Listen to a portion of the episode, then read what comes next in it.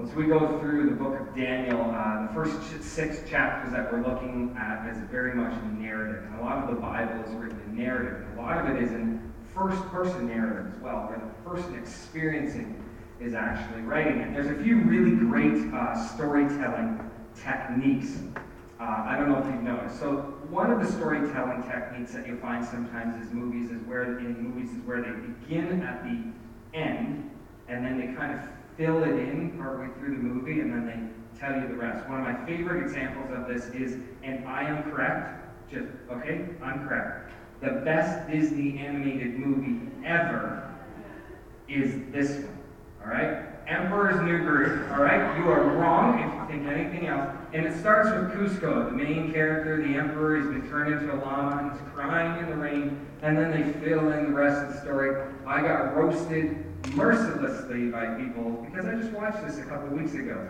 Um, and so it starts at the end and then fills in the rest. That's one storytelling technique. Another one that's uh, commonly used is where you get two characters that are on a similar uh, path.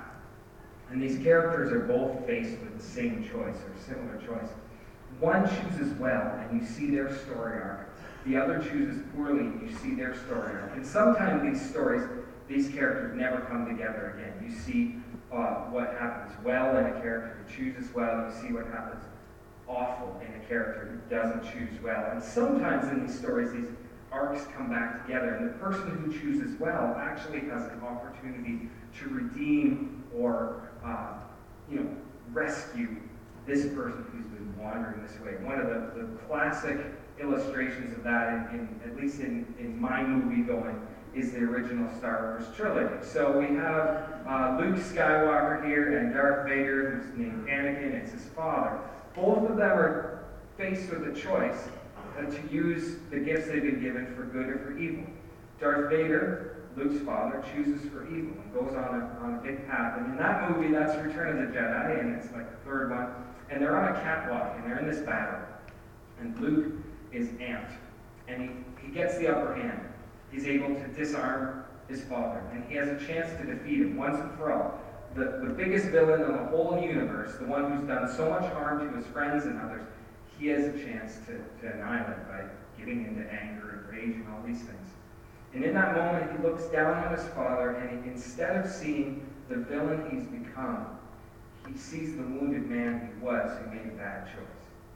And Luke, faced with the exact same decision in that moment to become who he's defeated, tosses his lightsaber away. And through that, redeems his father by the movie. It's such a great uh, story. And, we get caught up into narratives. And this morning in the book of Daniel, chapter 4, it's one of those chapters that most people uh, just you, know, you glance over. You may uh, be familiar with Daniel, you may not. But even if you're familiar with Daniel, you may not know what chapter 4. And both of these storytelling techniques are used not because it's fictional, but because in writing, the Bible is written in all sorts of literary styles. Styles of the day and age, styles that are common to humanity. It's written by people under the influence of the Holy Spirit, under the inspiration of the Holy Spirit, I should say. And sometimes it's in narrative form. And the cool thing about chapter 4 is this. This is one of the rare times in all the Bible where it's not written by one of God's people. It's not written by a Jew. This particular chapter isn't written necessarily by Daniel, although he transcribed it and included it. It's written by King Nebuchadnezzar. And in this, King Nebuchadnezzar sends out a decree to all the world, the most powerful king at that time of history, sends out a decree to all of the world. And he begins his decree at the end. And what we'll discover is that both Daniel and Nebuchadnezzar in this chapter are faced with a common choice. A common choice, the same choice. And we'll see how that works out. We have to look kind of backwards and forwards to figure that out. But if you have your Bibles with you, uh, or you can look on the screen. Again, I'm going to encourage you this again again. Bring your Bible with you. Doesn't matter if it's an app or in paper, because you can read through some of the stuff that I'm not going to get into. I don't imagine any of us want us me to read directly through the whole chapter. So what I'm going to do is read the parts together that are written in Nebuchadnezzar's own perspective. It's written by him. And fill in the rest so that we understand the narrative. So this is what his edict said. Verse 1, chapter 4. King Nebuchadnezzar sent this message to the people of every race and nation and language throughout the world. Peace and prosperity. I want you all to know about the miraculous signs and wonders the Most High God has performed for me. How great are his signs, how powerful his wonders. His kingdom will last forever, his rule for all generations. Now, you might read that and think, yeah, that's part of the Bible. Sounds pretty good. I've heard that in Psalms and things like that. But if you've been with us and you know who this guy was, is this the same guy? How is King Nebuchadnezzar, king over Babylon, writing this? So just rewind a little bit. Chapter 1. Most powerful king, viewed as a god in his society, conquers Israel. Actually, it's Judah, the southern kingdom. They have disobeyed God. God turns them over to captivity so that in that discipline they might finally turn their heart back to God. And he takes away the southern kingdom, he destroys Jerusalem, he completely conquers them, and God grants him victory. He doesn't know God grants him victory, but God does. And he brings Judah away, and God's people, he doesn't just put in slavery, he tries to assimilate them and, and totally annihilate their sense of identity in God and get them to be Babylonian and increase his kingdom in that way. And so he picks some young rulers. Daniel is one of them. He tries to assimilate them, make them Babylonian. And Daniel takes a stand, and he's blessed because of it, because of the way he does that. Chapter 2, we see that King Nebuchadnezzar has this horrible dream.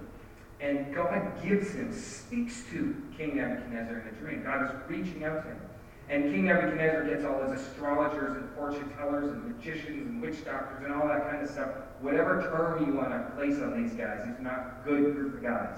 None of them could tell him the dream. None of them could interpret it. Up steps Daniel, who is in training to be in this group as part of the assimilation process. And God grants him knowledge of the dream. God grants him interpretation. And King Nebuchadnezzar uh, raises Daniel up to be head over all these people in the capital. In fact, he promotes three of his friends who've been here as well, sends them off to another province, and makes them officials as well. They're not even done their training program. So get this King Nebuchadnezzar in charge. He thinks he's God. He does all these great things. He acknowledges God at the end of chapter 2 and puts captives over top of his people. So thing. But he at least acknowledges God. Chapter 3, we have Shadrach, Meshach, Abednego, if you're familiar with that narrative, where these three take a stand. You see, the dream that Nebuchadnezzar had included an image of a big statue. And the top of the statue was gold and a head, and, and the interpretation of the dream was that Nebuchadnezzar and his kingdom was this great kingdom. Another kingdom would come behind it, and finally God's kingdom would come and be greater than all. What's the point of that dream? God's kingdom is greatest. What do you think Nebuchadnezzar took from that? I'm a great kingdom. So he made himself an idol 90 feet tall of gold and had everyone worship it. He totally missed the point of God reaching out to him. By the end of chapter 3, because God rescues these three friends from the execution that Nebuchadnezzar had planned for them, Nebuchadnezzar has moved a little bit further. So, end of chapter 2, he's acknowledging there is a God. End of chapter 3, he says, Not only is there a Most High God, but anyone who persecutes these people will be put to death. I give permission and protection to worship that God. I'm not going to do it myself, but there is this great Most High God that the, the, the Hebrews worship, and they can do it with my blessing. And then we come on chapter 4, where he says, Peace and prosperity, this Most High God. How did we get there? How do we go from, I'm going to protect you, whatever's good for you is good for you, I can keep doing my thing over here, to an edict to the whole known world at the time. How on earth can we get there? Well, he, he sends this out, and in his own words he tells us. So if you flip forward to, to verse 4, I, Nebuchadnezzar, was living in my palace in comfort and prosperity. When you are in comfort and prosperity, you may not necessarily be in the blessing of God. Be careful you don't forget God in that moment. There's all sorts of illustrations in the Bible where God takes comfort and prosperity and says, You are making yourself God above me. I'm going to do something about that. But one night, verse 5, I had a dream that frightened me. I saw visions that terrified me as I lay in my bed. We're going to come back to that frightened and terrified thing. Nebuchadnezzar has another dream. And so he, what he does is he calls together all the wise men again. And this time, instead of demanding that they tell him the dream, he gives them the dream. He tells them the dream. None of these wise men can interpret. And then he finally calls on Daniel. I don't know why he didn't call Daniel first. Maybe he was doing some other things for. I don't know. Finally calls in Daniel, who's head of all of them. He says, I, I know that Daniel can tell me this because he has the spirit of the gods him. So Nebuchadnezzar still gives his language, his religious background. He knows that the spirit of God is in him working, but he, in his language, it's spirit of the God. So he asks Daniel, I know there's something different and unique about you. Interpret the dream for me. And so he calls Daniel in. And here was his dream. Here's his dream. While I was lying in my bed, this is what I dreamed. Verse 10. I saw a large tree in the middle of the earth. The tree grew very tall. Remember, this is his own words. He's telling this here to us. Reaching high into the heavens for all the world to see. It had fresh green leaves. It was loaded with fruit for all to eat. Wild animals lived in its shade. Birds nested in its branches. All the world was fed from this tree. Then, as I lay there dreaming, I saw a messenger, a holy one, coming down from heaven, an angel. The messenger shouted, Cut down the tree and lop off its branches, shake off its leaves, and scatter its fruit. Chase the wild animals from its shade and the birds from its branches. But the stump and the roots in the ground, bound with band of iron and bronze, and surrounded by tender grass, now let them, him, be drenched with the dew of heaven, and let him live with the wild animals among the plants of the field. For seven periods of time, let him have the mind of a wild animal instead of the mind of a human. For this has been decreed by the messengers It is commanded by the holy ones. So, why? Why does he have this dream? It's right in what Nebuchadnezzar said. So that everyone may know that the Most High rules over the kingdoms of the world.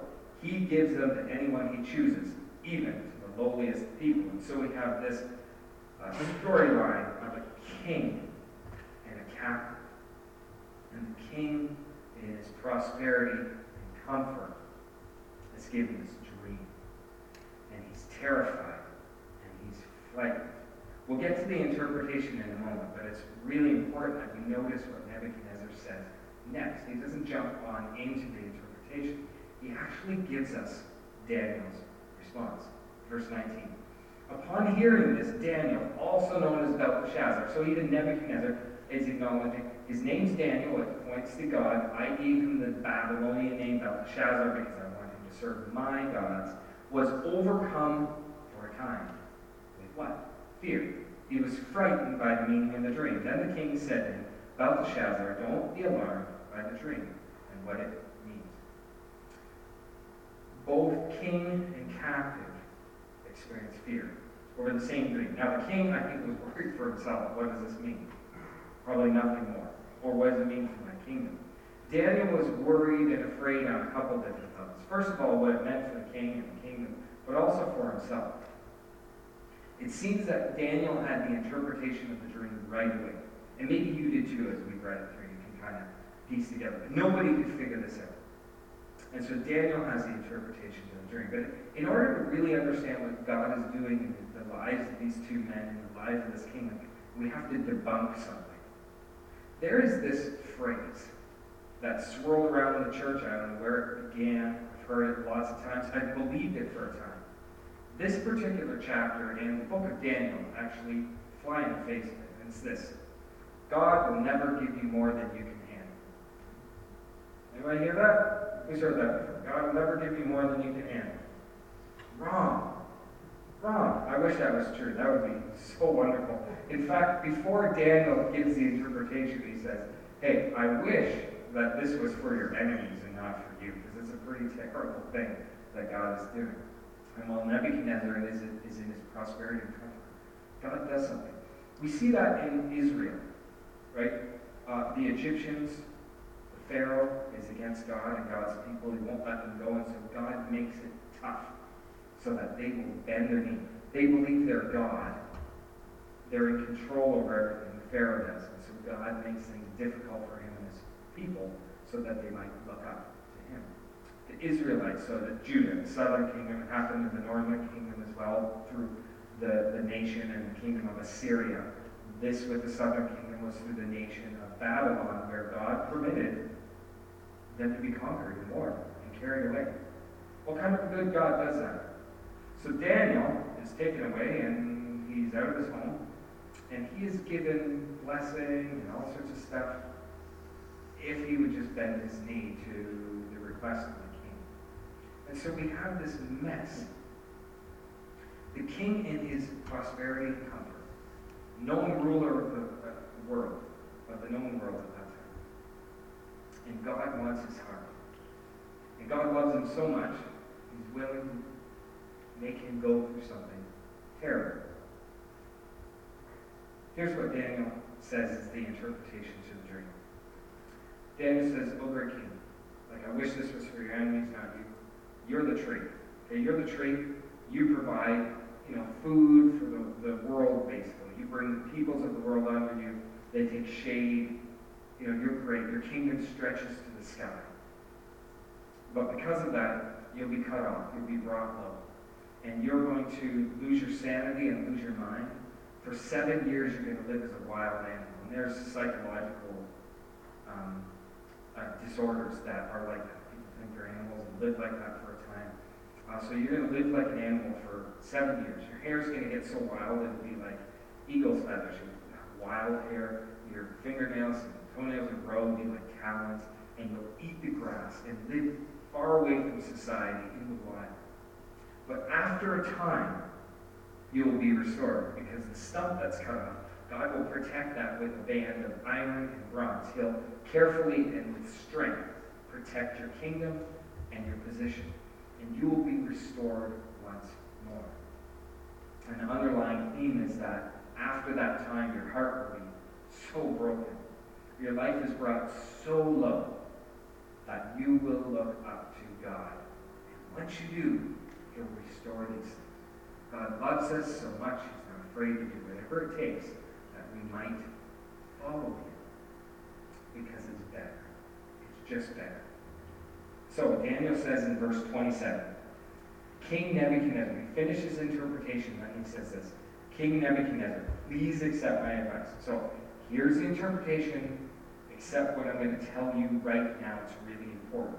Stop sinning. Do what's right break from your wicked past, and be merciful to the poor. Perhaps then you will prosper. In other words, hey, if you listen to this thing, you might not have to go through. What did Nebuchadnezzar do?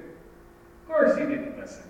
he's, he's moved a little bit further. He acknowledges God. He gets permission for them uh, in the past chapter to worship this God. He has this dream. He has a clear interpretation, but he doesn't listen.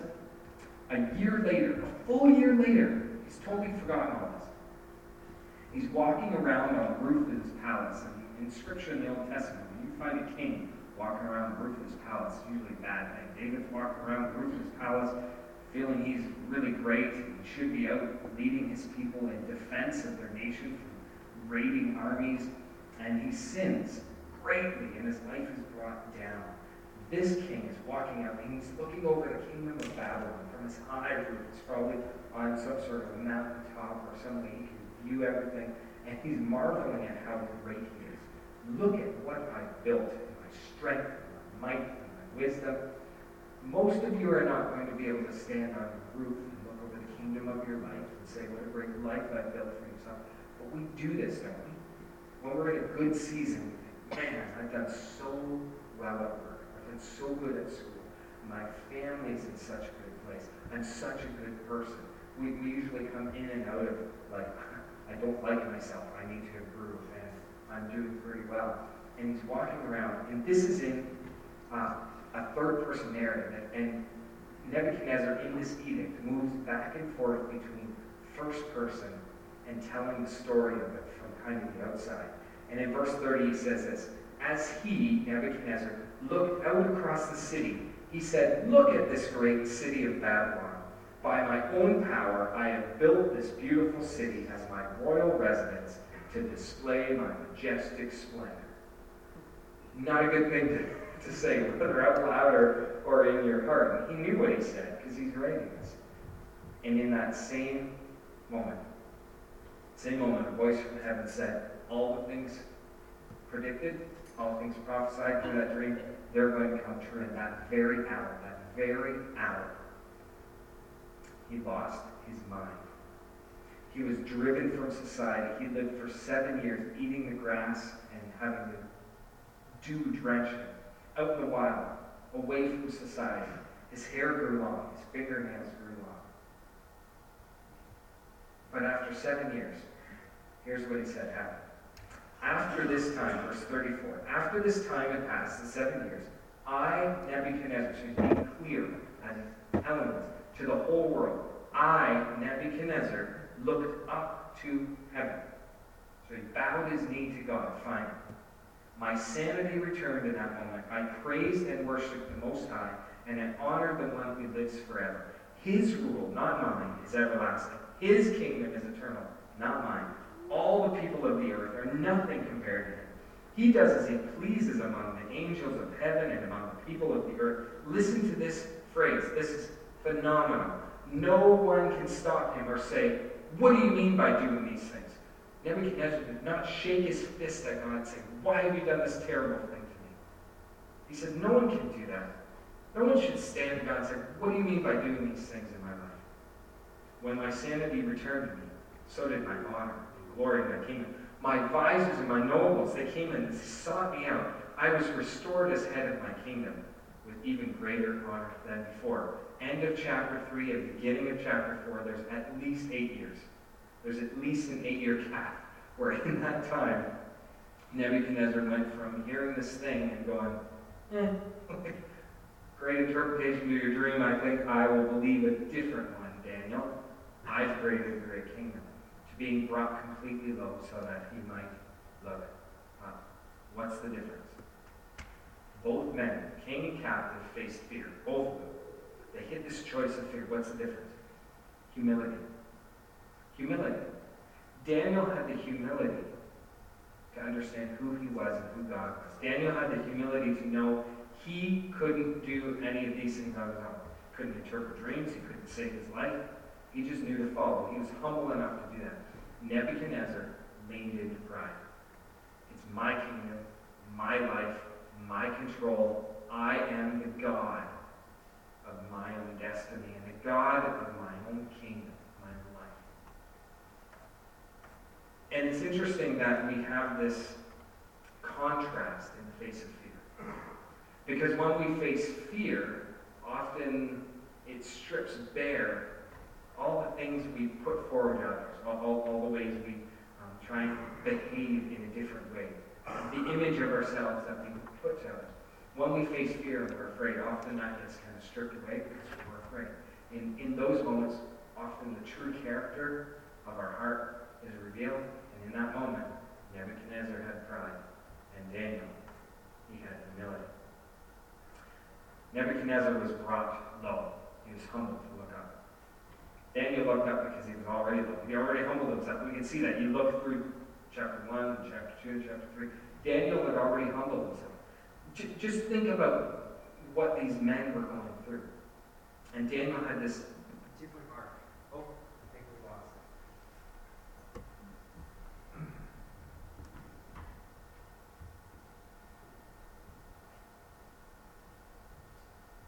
it. And that's my own pride, looking at the battery meter and thinking, I had enough, we've got enough. We don't need to, need to swap the batteries. Um, so they've got this arc and they have this choice. And Daniel chooses humility, and Nebuchadnezzar chooses pride. So, what should we learn from this? Choose humility when you're faced with fear. Choose humility when we're faced with fear. Now, we could stop there. That's a great lesson. We all need that. But there's a few things deeper than that because the reality is, if you're going through something where God is bringing you low, that's a, that's a great time of confusion. And we have this mess it's not like both of them, it's, it's cut and dry, black and white of, you know, Daniel has all good things because he follows God. and Nebuchadnezzar has all bad things because he doesn't. It's a little messier than that. Daniel serves God throughout, but look at the, like, to look from the outside of Daniel's life, it doesn't seem very good, does it? He's living in his own nation, he's captured, he's brought away, forced to do things against his will. He is blessed, he's given but at every moment he's blessed, the next moment he's faced with a death sentence because of something he didn't do. Not very fair, is it? And then, you know, his friends are faced with things, and then he's terrified of this because it, he doesn't necessarily want to say the interpretation to this dream.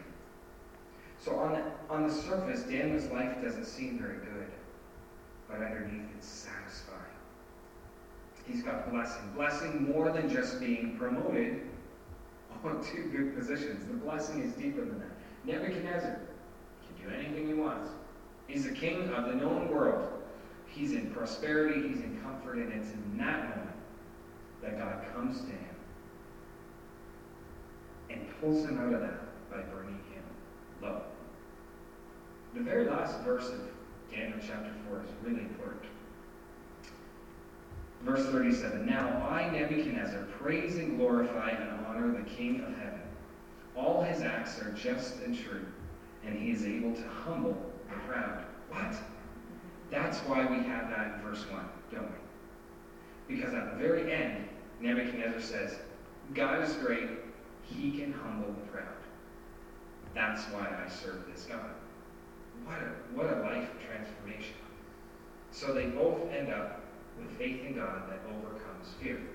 So here, to have faith in God that overcomes fear, humble, choose it, choose yourself. Humble yourself to God by worshiping and trusting Him. Now, in chapter 2, we find David worshiping God. In chapter 1 and 2, and here, he trusts God. He has faith in God. And here in this chapter alone, we find that Nebuchadnezzar does the same thing. There's a verse in, in Psalm uh, Psalm 56, two verses that are incredibly encouraging for us. Psalm 56, 3 and 4. But when I am afraid, I will put my trust in you. I praise God for what he has promised. I trust in God, so why should I be afraid? What can mere mortals do to me? Trust. When I am afraid, what? Trust. Trust requires humility. Faith, another word for God, uh, another word for trust, faith in God, trusting God, requires humility. We can't trust God and be proud. Now, pride takes on different forms, doesn't it? We have the form that Nebuchadnezzar does. I'm better than God. I'll make my own choices. I don't want to listen. That's typical pride. We, we all know that. Pride can also come about where we crumble, where we don't want to do God's way because we're afraid of what He's leading us into. And so we choose our own way by shrinking back. Pride doesn't always mean that I'm going to do my own way and I'm going to override God by you know, going against Him in a typical way. We can go against God's will by shrinking back, by saying no to taking a step forward. It doesn't just mean that we run ahead or do our own thing. Both are pride. And so Daniel trusts. If we look back a chapter, we see that his three friends trusted too. They had even if faith. That's the kind of trust. Even though Daniel doesn't know how things are going to work out, right? We have the blessing of looking at the whole narrative. We can go to the next chapter and the next chapter. We see how it works out. You don't live your life that way. You don't know what tomorrow holds. And when you're faced with fear, you don't know choosing humility or pride, choosing to humble yourself and trust God, where that's going to turn out past couple of years, um, I've been really trying to learn this. I, I remember being at a um, worship conference. There used to be this worship conference that would happen in Waterloo at UW every year when I was a, um, the first pastor in, in Waterloo, and uh, I would do youth and worship. So I go to this every year. And I remember speaker being up front talking about the fear of man. Okay, that's a, a kind of a more traditional view of just being afraid of people and their opinions. And I realized, man, I really struggle with that. And it's something I constantly struggle with. And so uh, a couple years ago, at least maybe about three years ago, I really started to ask God to work on that in my life. I read some things. I went through some counseling to ask about that, that piece of it. And one of the tools that I picked up in some leadership books and counseling and going to God with this is to imagine the worst case scenario to help me in my faith. So when I'm going to have a difficult conversation with someone, or I have to do something hard, or God is calling me to take a step that, man, if I do this it could blow up in my face. It's, it's the right thing, but people aren't going to be happy. And as a leader, I need to be willing to do that. But it's scary, and there's lots of times I've not done that. And so, imagining with God, I'm not talking about some psychological, you know, visioning, envision, and grasp that. That type of talk and language in the world, it's just, it's a counterfeit. You know that, right? Satan can only counterfeit God. That's it. So a lot of the most um, devious uh, spiritual practices in the world, they're just counterfeits for God. When we sit with God and we say, God, help me in this, and we can, you know, say, what's the worst that would happen if God goes with me? So what's the worst that can happen? People won't like you. They can persecute you. They can treat you poorly. They can take away an opportunity. Uh, we don't tend to live in a society where there's violence, but there could be violence or death. So what's the worst? That's the worst. What can those things not do? When I'm afraid, I will trust in you. I praise God for what He's promised. I trust in God. Why should I be afraid? What can mere mortals do to me? Nothing. People cannot take my faith. People cannot take my Jesus. People cannot take my future. People cannot take my identity in Jesus. They can't actually touch anything of lasting God. And so when we have that mindset, and we can humble ourselves to trust God like that, we will walk with Him, having faith that overcomes fear.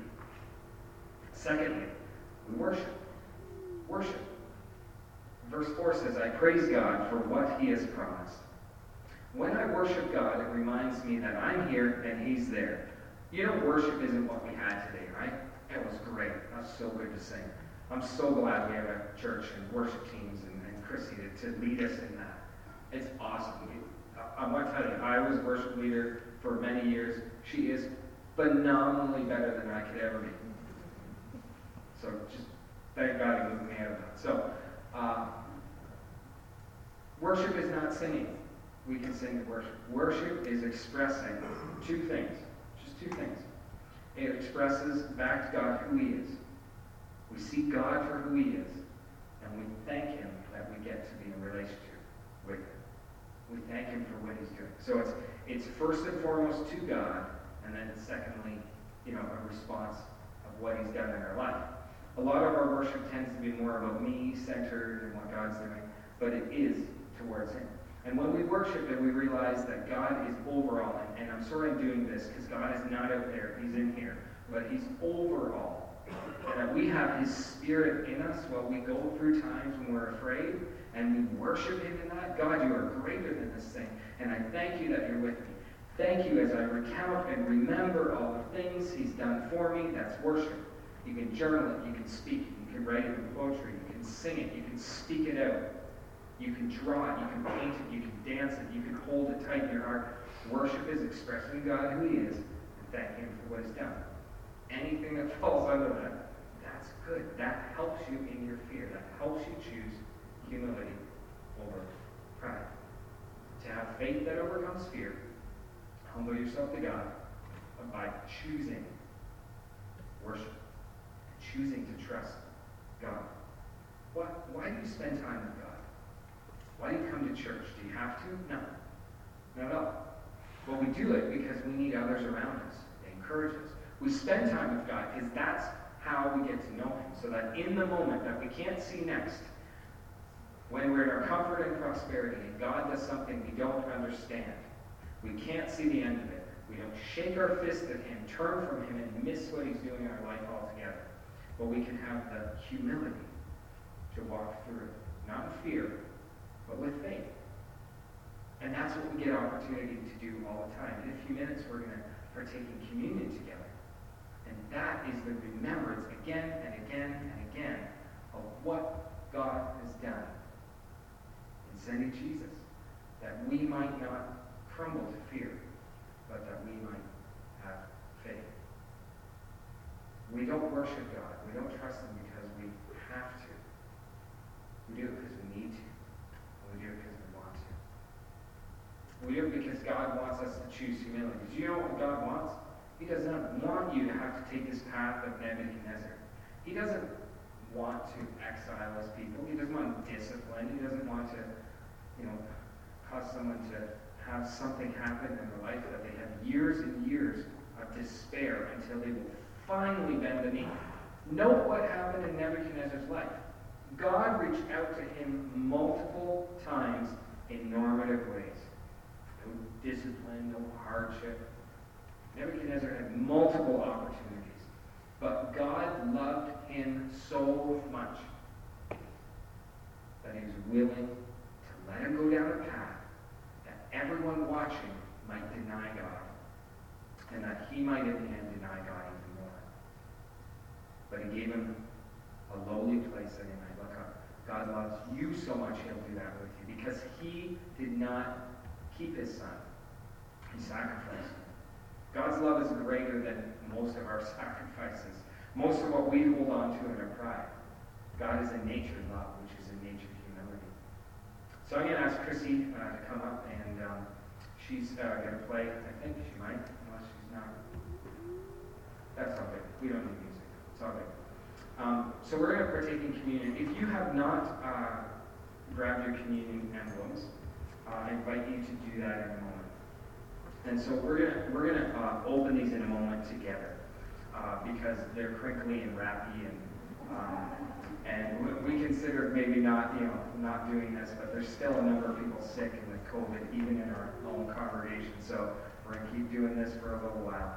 Um, these are symbolism, but it's much deeper than that. Jesus on the night he was betrayed took bread and he broke it. He took an old symbol and made it new. And he said, This is my body broken for you. He took the wine with the meal, the Passover meal, that signified what God had done in the past. And he said, We're going to do something new. God's doing something new. This is a new covenant. This is a new way to. And so in a moment, I'm going to pray, and we're going to partake together. And I'm just going to give you a moment to be quiet. And in that moment, I encourage you to stand before the cross. Whether you're a follower of Jesus or not, consider your storyline, your part. Consider the thing that you're facing. Maybe it's not fear today, but they, there is always a choice to put God first and humble ourselves and live in the abundant blessings He gives us. It's not necessarily prosperity. You may not get money and blessing and promotions and stuff, but what you get, will get is an abundant life. And Jesus in you with you. And when he comes again or when you pass away, that relationship extends until he makes all things new. It's so much better. And so I encourage you to consider the humility that Jesus showed in coming to die for our sake. And may you do the same. So let's open these. All make the crinkles right now. Um, and then we'll take a moment to be quiet.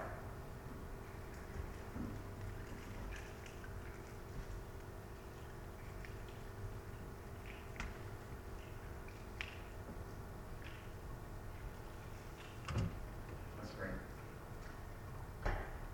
Father, your love is so great. It's uh, sometimes very confusing, offensive. I, I have no idea, God, how I'd respond if I was Nebuchadnezzar. I would hope that eventually, uh, after less than seven years, or possibly more, I would bend my heart and knee to you. May in this moment we do that. May you not need to love us on that level. May we bring ourselves low, that we might look up. God, you are so good and so great and so kind. Thank you for sending your Son. Thank you for the new covenant. Jesus, thank you for your body broken, your blood shed, that we might not need to live in empty and dead religion, as Nebuchadnezzar did, or look to a spiritual human figure to lead us. Instead, we have a great mediator. We have a great high priest. We have a great Savior. We have a great sacrifice.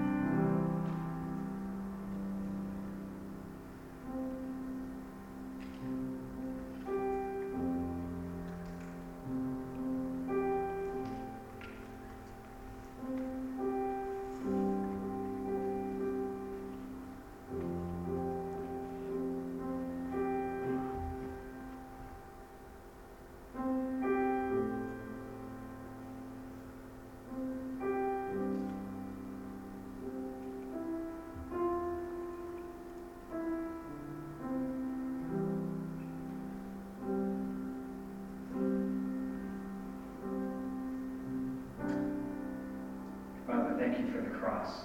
Thank you more for the empty grave.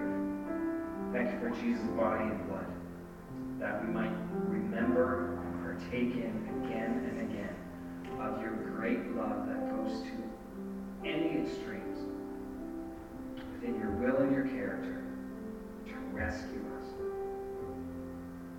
to call to us, to give us opportunity to choose you. Lord, each day as we have opportunity to choose your way humility of Christ to choose your way over ours. Father, for those who are facing fear, maybe there's people with extreme anxiety today, others with a, a, a scary decision, others not sure what to do with a relationship, finances, choice, something at school, something at work. Lord, we seem to be coming up in that again and again and again, where your people are faced with a choice. And here we see a pagan king the same. Thank you that you call out to us. Father, for those this morning who are not following you, never chosen to follow you, I pray that in this moment and in the weeks to come, there will be a decision made to follow you, a humbling of our hearts to find that you are God above all and that your ways are best. May we choose to trust in you when we're afraid. May we choose to worship you rather than worry. I ask all these things in your powerful. And all of us said, Amen. Thanks so much for gathering this morning. Uh, next week is Mother's Day. There's Mother's Day panel. It's a wonderful service as we celebrate moms and women in general. And the week after that, Pastor Jake is preaching. I'm away for a week um, vacation. And uh, it's so good to be together. I wish I could be here for those. Great services. Uh, if you're able to stack the chairs, that'd be wonderful. And online, if you've not connected with us and gotten us your